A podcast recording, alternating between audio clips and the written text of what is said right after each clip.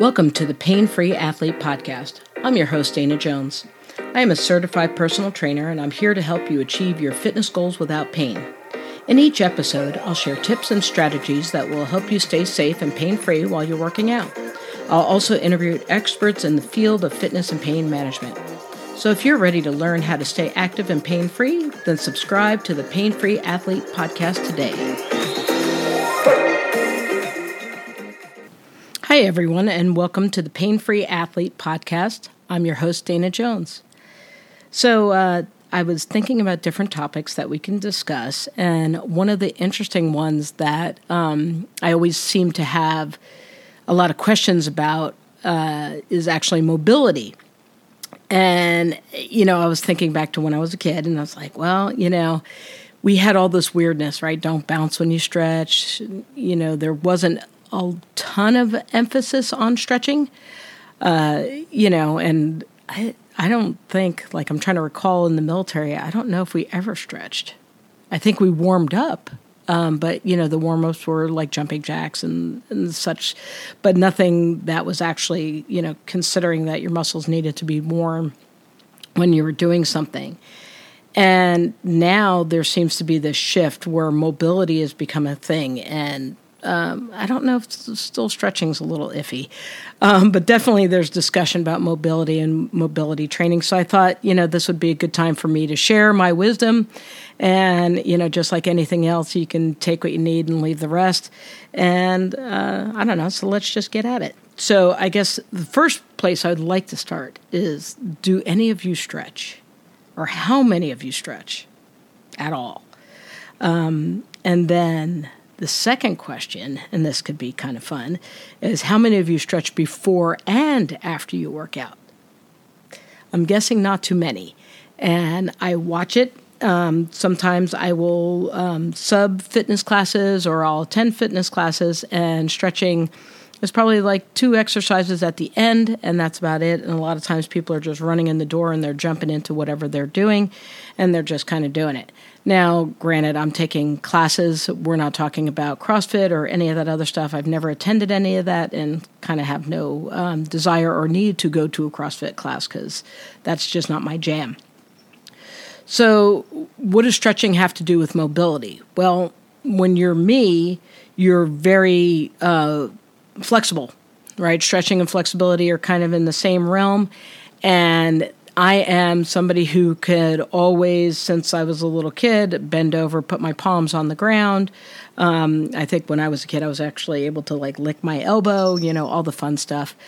And that's different than mobility, right? Mobility is the range of motion, the ability to actively engage throughout the range of motion. And a lot of us don't have that we're able to touch our toes, but are your muscles strong enough to actively engage through that movement to make sure you don't fall on your face or, you know, uh, fall forward or those kinds of things? And what I found for myself is that I was really flexible, but not very mobile. And so, one of the other things that I did this summer was kind of explore mobility and what does it look like, and how am I able to um, function through it, which I was kind of surprised and a little dismayed at the results, which was that I'm not that mobile. And that is something that you actively have to work toward.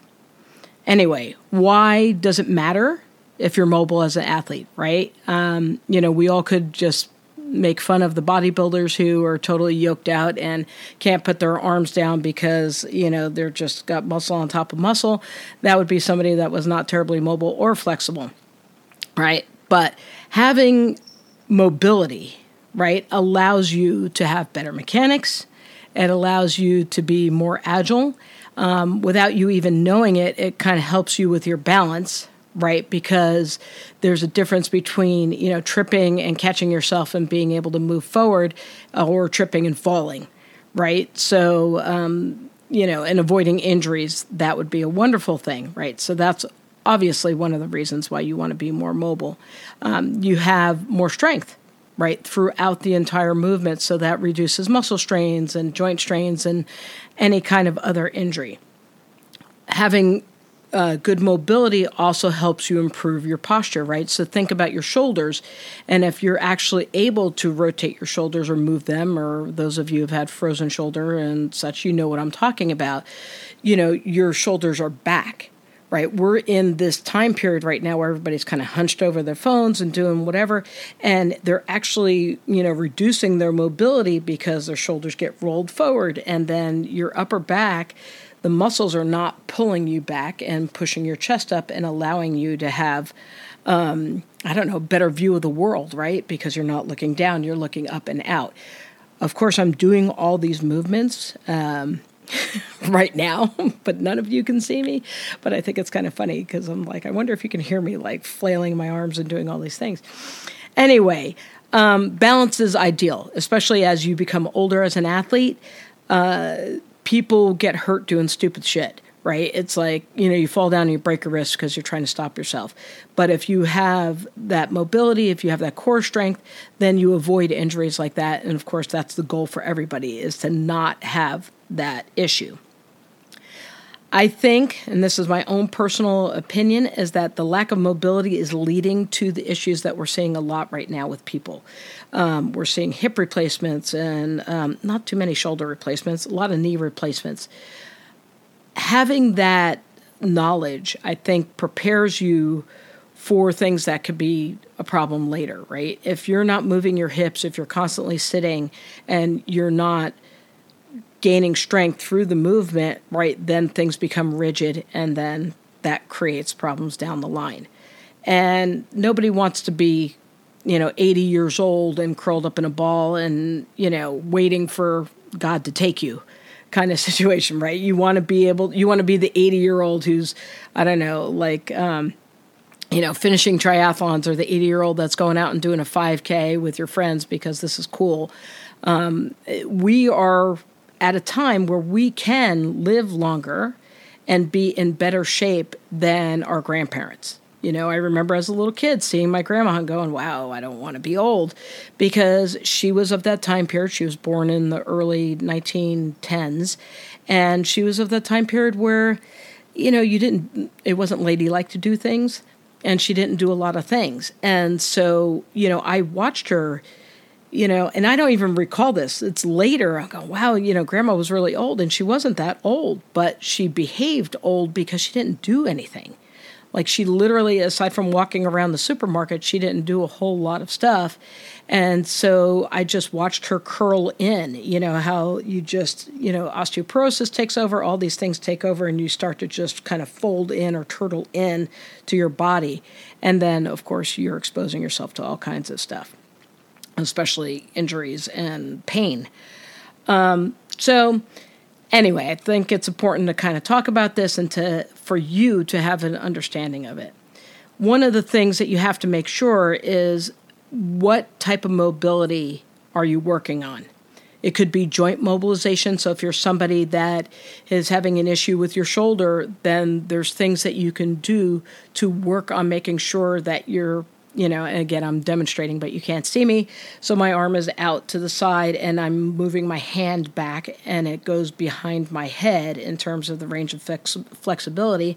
And then when I kind of scarecrow down, it goes to the side of my body. That is pretty good range of motion. I've also worked on that. I use a weight to do that. You can use bands. There's all kinds of stuff, and we'll get into that a little bit later. Um, but joint mobilization is probably key just for the fact that it will allow all the things that your body knows how to do to work out, and then that prevents replacement later and um, other associated risks, right? Dynamic stretching is another type of mobility, right? I do dynamic stretching with my clients before we work out. So they're in the process of warming up, and then we do these movements to create mobility, and it prepares their body for the activity. I like doing things like that because it makes sense to me. And also, you know, an injured client doesn't pay me. And I know that sounds crappy, but that's the reality is if I do something stupid, then people are going to get hurt. I'm not going to get recommended. I'm not going to stay in business. And that's not why I'm here. I'm here to stay in business, but I'm also here to help people and to empower people to be strong.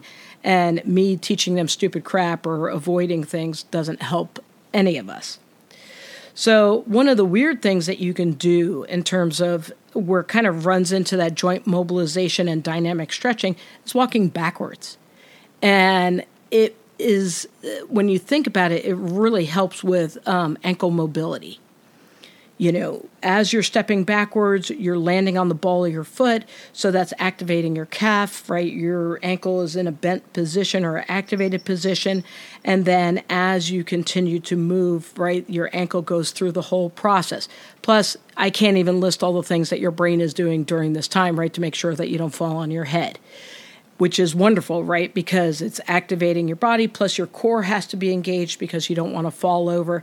It's just a different way of moving. When you think about what we do during the day, everything is moving forward, right? If you're not sitting, you're you know you're walking, your arms are moving forward. Um, if you're a triathlete, you're kind of screwed because a lot of your motion is on that single plane of just moving forward, right? When you think about it, you're riding your bike, you're running, right? You're swimming, same thing. You're all moving in one way, and there's not a whole lot of side to side stuff, and there's definitely nothing going backwards.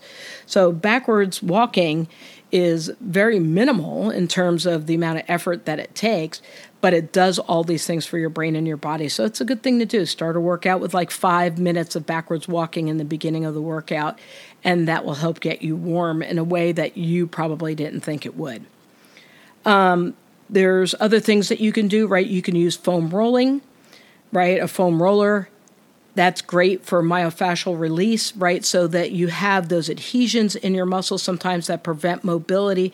And this is a great way to do a massage to kind of release those points. And sometimes it takes a little bit, right? Um, you know, interestingly enough, a lot of my clients have that little knot in their calf. And you know where it is you'll find it right? And you know you you get on a roller and you start to work it and then you can make that knot smaller and then that will allow you to have better foot mobility and then again will prevent ankle injuries and uh, other things right? Um, you have uh, active and passive stretching right? So i like the passive stretching at the end so you've done your workout and then you're sitting there and you're just releasing. I have a tendency of wanting to hold those uh, stretches for longer periods of time. I like to do them for at least a minute, if not longer.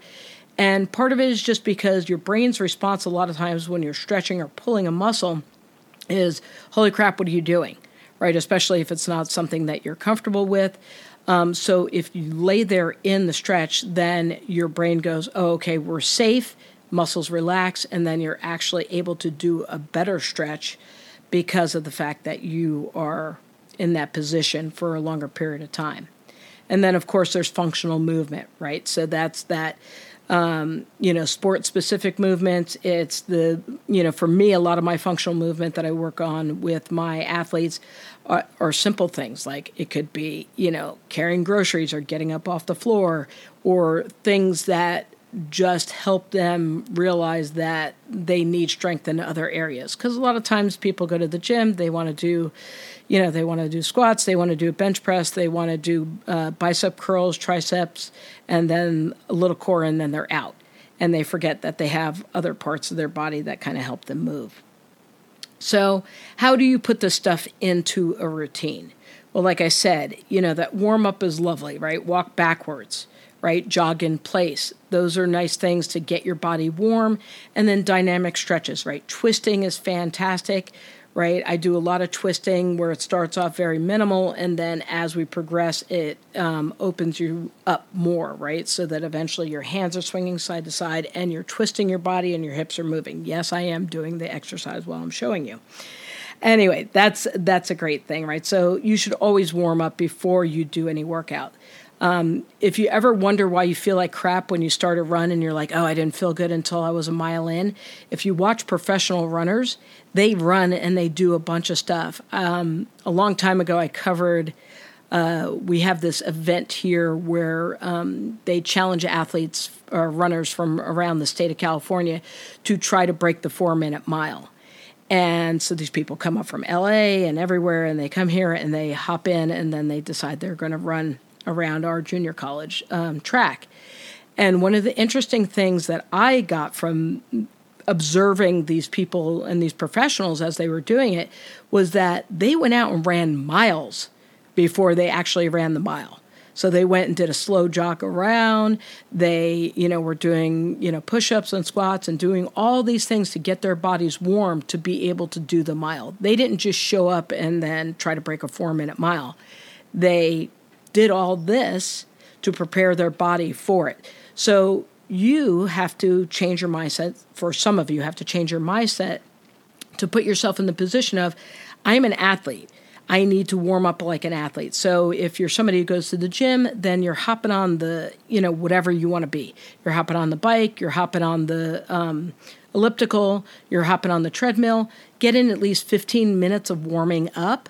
And if you're on the treadmill, you can walk backwards without the treadmill on for the first five minutes and then turn around and walk and, you know, warm up warm, normally or 10 more minutes and then get that handled right? So then your body's warm, your heart rate's up, your body knows what to expect, right? Because this is something that you're training it to do. And then you're going to do your exercises. And again, if you're at the gym, you're working on full range of motion. So if you're doing a chest fly, your arms are as far back as you can get them while you're lying on the bench, and then you're coming through the movement. Always, lightweight is better when you're doing mobility training, right? You know, you see those people who want to curl, you know, 95 pound dumbbells. Fantastic. That's great. But if you see them, you know, their arms don't uh, straighten, right? Because they're used to being in that position. And that's not really a place of strength, right? It's that short range strength, but not complete strength. And that's why sometimes they tear their muscles and then their biceps roll up into their shoulders and all kinds of good stuff, right? Not that that's going to happen to you because you're going to be smart about it, right? and understand that this takes time right? You did not get this way overnight if you're somebody who has um, limited mobility. So you have to stay on this routine. So maybe you introduce one exercise. Maybe you introduce a couple exercises into your routine to start it, to start get you going getting you go. Yeah i know what i'm saying.